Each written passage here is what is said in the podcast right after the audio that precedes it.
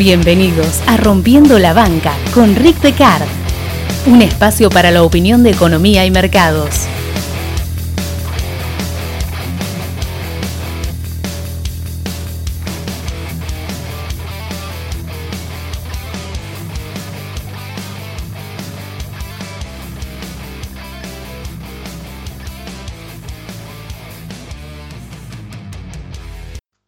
Un juego infantil muy común es el llamado culo sucio. En él se retira una carta y se reparten todas las demás entre los jugadores. Eh, cada jugador va a descartar pares iguales en el principio del juego y luego de eso, por turnos, cada jugador va a tomar una carta del que está a su derecha y si es un par, la, va, la va a descartar. Va a continuar así hasta que solo queda una carta que no tiene par, el culo sucio. No es un, juego que busca coronar un ganador, sino que busca a un perdedor. El último jugador que queda pegado con una carta sin compañera. Las analogías de este juego y el mercado son múltiples, desde el inicio, que sería equivalente a una oferta pública inicial, pero no una hipo cualquiera, sino una en la que nadie se quiere quedar. Eh, inmediatamente todos quieren liquidar sus posiciones lo más rápido posible y a medida que el activo se vuelve más ilíquido, esto es cada vez más difícil de hacer. La percepción del riesgo va a cambiar y el tenedor de la posición no deseada va a incrementar su riesgo de convertirse en el perdedor. Bienvenidos a un nuevo episodio de Rompiendo la Banca. Permítanme una vez más ser el que intente que no queden pegados con una basura inservible y sin valor. Eh, recuerden que pueden seguir el podcast en iTunes, Spotify y Podbean que si no ayudan a su difusión pueden sufrir la maldición del culo sucio y ser permanentemente el perdedor del juego. En varias ocasiones durante la primera etapa del podcast advertí sobre no operar basura. De hecho, el segundo podcast se, titulaba El riesgo de liquidez y la cartera manliva, donde insistía en la regla número uno, no operar basura. No operar basura es crítico para la supervivencia a largo plazo de un inversor. Al poco tiempo de ese episodio, eh, se dio la trifecta de suspensiones en Argentina, PGR, que en ese momento era AEN, que fue suspendida como un mes, PESUR y CARC, todas acciones argentinas, hicieron que tocara de nuevo el tema. Y recuerdo que dije, ojo, que la próxima vez puede ser la vez que no vuelvan más. La basura en cuestión cual fuera de la que podamos hablar. Pero todos los números estaban puestos en la basura por excelencia del mercado argentino petrolera del Cono Sur.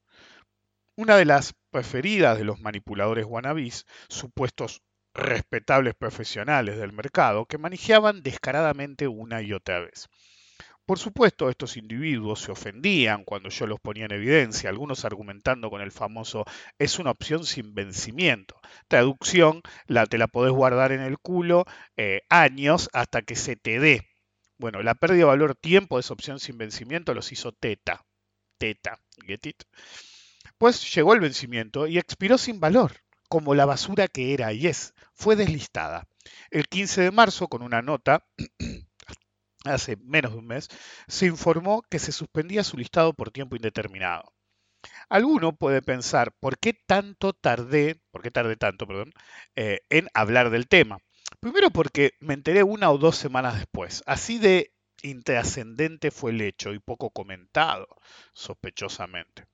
Y en segundo lugar, porque esperé, después de que me enteré, infructuosamente un mea culpa o aunque sea un mínimo comentario de todos los profesionales que se cansaron de manejarla una y otra vez como el negocio para hacer en Argentina. Pues nada, silencio de radio, aquí no ha pasado nada. Y ahora que menciono el tema, el que recoja el guante, si alguien lo hace, dirá, yo la recomendaba antes, esta vez no, porque esta vez no era viable. O directamente serán los desentendidos, como si ellos no tuvieran nada que ver en las, constantes intentos de manipulación del activo, o me atacarán. La realidad es que la última manijeada que se le dio a esta Sofia eh, intentando subirla y empomar iluso fue en enero pasado, hace un par de meses, y lograron subirlo de la, subirla de la zona 2,50 a un máximo de 5,34, algo más del 110%. Por supuesto, y como siempre, en el máximo no pudo salir ninguno de los pichones. La película parecía que terminaba como siempre, de rape y esperar la siguiente rosca a ver si puedo salir. Pero esta vez había un final alternativo, mucho más gore. El valor pasó a ser cero de facto. La última operación antes de que fuera delistada fue 3,65, así que las pérdidas para los que la tenían fueron significativas. De todos modos, prácticamente no se habló del tema, ni de compensaciones ni de nada. El que manejó y manipuló obviamente se llamó a silencio, y que pase el que sigue, nuevos empomes y nueva gente a empomar lo esperan. Y el perjudicado, ¿por qué nadie se queja de este accionar? Nadie quiere ser conocido como el que cagaron por boludo. Menciono el tema una vez más porque lo advertí en muchas ocasiones y a pesar de que en todas esas ocasiones se dio lo que yo esperaba eh, y hubo pérdidas significativas, como advertí también y ya dije, eventualmente iba a haber un caso así. El caso en el que canten cero, la música se detenga y no haya más sillas para sentarse, ninguna. Son el culo sucio. Son los perdedores del juego. Un juego que no es tal a menos que ustedes los conviertan en uno. Y muchos pueden pensar, pero mi basura no es tan basura como era Pesur. Obviamente, los que operan estas basofias, la mayoría no piensan en esos términos de esto es una basura, pero incluso si lo hicieran, van a usar el argumento en sus mentes, pero mi basura no es tan basura como Pesur. Pues cuéntaselo a alguien que le interese, porque cuando las cartas están sobre la mesa y estén sobre la mesa, le puede tocar a esa basura que pensaste que te iba a hacer rico. Nunca, nunca hay que operar basura, nunca. Eso incluye activos de empresas fundidas, activos ilíquidos, empresas manipuladas o manijeadas y empresas sin un negocio viable o simplemente de moda. Esa es la regla número uno de los mercados para conseguir la eh, supervivencia a largo plazo, que es el objetivo que uno debe tener. Ya decía Livermore hace casi 100 años que no había que operar por tips de nadie y que siempre te la recomiendan, decía él, cuando subió o está en un máximo, pero nunca se acuerdan de mencionártela cuando está en un piso o estabilizada. Y eso va tanto para la basura de tercermundista como para las hipos estelares del primer mundo, manijeadas al más alto nivel también. Basuras como Snapchat, desde Snapchat a Lyft, más recientemente, es increíble que sean tomadas en serio. El mercado siempre las va a dejar cotizar si hay demanda o si sabe que a alguien le va a interesar. Pero ¿quién pomo se las toma en serio? ¿Recuerdan cuando fue la hipo de, eh, de Snap? Hice un podcast al respecto. Su propio dueño, lo dije en ese podcast, su propio dueño en los papeles de la hipo escribió que era imposible saber si alguna vez la empresa valdría algo. Escucharon bien. Lo dije un día o dos, eh, el podcast creo que fue un día o dos antes de la hipo en sí. Y el mismo tipo te decía, no sé si esta cosa basura va a valer algo alguna vez. Te lo dijo el mismo dueño. Y los boludos saltaron sin red igual bajó 83%, tardó un tiempo, no es que lo hizo inmediatamente, desde el máximo de su primer día de cotización, que fue el máximo absoluto histórico, hasta el mínimo histórico de 4,82 hace muy poco tiempo. ¿Alguien la recomendó en ese nivel mínimo? Nadie. Nadie. ¿Sí? Ni siquiera la mencionaba. Yo la seguía porque estaba esperando que alguien en algún momento dijera, bueno, ahora sí, cuando subió más del 100% desde, desde ese mínimo hace unos días y se acercaba a la resistencia de 10, es decir, 100% arriba de algo que se había desintegrado, 83%, nadie le recomienda en el mínimo. Y cuando sube al 100 contra la resistencia de 10, claro, en 10 podía frenar. Empezó la manija. Incluso en medios especializados eh, como Bloomberg y Reuters diciendo que por qué era un buen negocio. ¿Por qué no me lo dijiste cuando estaba en el mínimo? Me lo decís ahora contra la resistencia de 10 a ver si la rompe o no. Lo que estás intentando es que la rompa para que siga la joda. El último caso de esta circunstancia eh, fue el galpón de Lyft. ¿sí? Alto negocio, sí, sí. Terminó bajando el día de primera cotización. ¿sí? Hizo un máximo de 88,6 ese el mismo día. Normalmente todos estos galpones tienen el mismo comportamiento. Primer día que cotizan, hacen un máximo y entran a derrapar. El viernes estaba casi 35 abajo. Alguno me puede decir, y pero no fue tan grave como lo de Snapchat. Sí, la diferencia es que lo de Snapchat fue un proceso que tardó meses y lo de Lyft tardó, ¿qué? ¿Dos semanas? Es que no aprenden. ¿Qué pasó en el mercado con la gente que analiza y opera? ¿Ya no saben identificar esos galpones que llaman nueva economía? ¿Nueva economía de qué?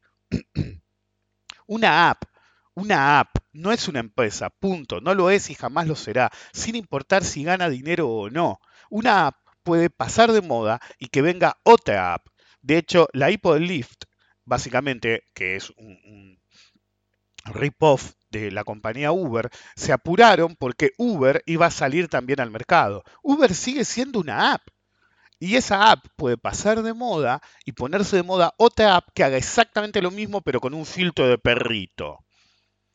Y automáticamente pierden todos los usuarios de una app a la otra. Y eso cambia en todo. Por ejemplo, Netflix, que todos, no, porque Netflix, Netflix, Netflix. Ahora te, te van a lanzar Disney, que tiene el mejor catálogo del planeta, te va a lanzar un servicio similar al de Netflix, pero con el catálogo de Disney. Netflix está en el horno, ¿ok? ¿Por qué? Porque Disney es un mamut de multimedios, con una tradición enorme, con un catálogo sideral, con un respeto enorme. ¿Y Netflix qué es? Netflix. Netflix no puede competir con Disney. Entonces, si bien no es el mismo caso que decía antes, y probablemente se mantenga, porque tiene sus propios eh, sus propias ficciones ahora, como se, dice, eh, pero el hecho persiste, no podés competir con los grandes o con los que tienen otros negocios también y por ahí eh, vender el streaming, el servicio streaming, es accesorio. Entonces, el negocio, por más grande que sea, de streaming, de un servicio que es solamente streaming, siempre va a estar en menores condiciones que un servicio por ahí streaming menor, pero forma una fracción una parte fraccional de todo lo que es una compañía. Una app no es una empresa, punto, no lo es, jamás lo será, sin importar si gana dinero o no. Invertir o si lo prefieren especular en esas cosas es ridículo. Y sí, solo sí pueden tener suerte. Sí, si solo sí pueden tener suerte, van a decir, uy, qué bien que me fue. Pero apelar a la suerte no es un modelo de negocio viable para un operador. Usen el sentido común. Uno cuando va a hacer un trade no piensa solamente en el trade, tiene que pensar en qué pasa si sale mal. Y si es en acciones, uno tiene que pensar y argumentar es qué pasa si, si yo no tengo un stop temporal, me metí para hacer una ganancia y no se me da. ¿Puedo esperar ese activo en forma indefinida? Por más que no sea parte eh, completa de la estrategia, ¿sí? Por, más que sea un calzo de última instancia. Siempre en última instancia hay que pensar en términos de acciones. ¿Me la podría quedar indefinidamente? Y acciones como Lyft, Snap, eh, Uber, eh, que todavía no está cotizando, Spotify, Netflix, no son acciones que uno se pueda quedar permanentemente. Y repito, si es verdad, pueden tener suerte, pero apelar a la suerte no es un modelo de negocio viable para un operador. Usen el sentido común. Nos vemos la próxima.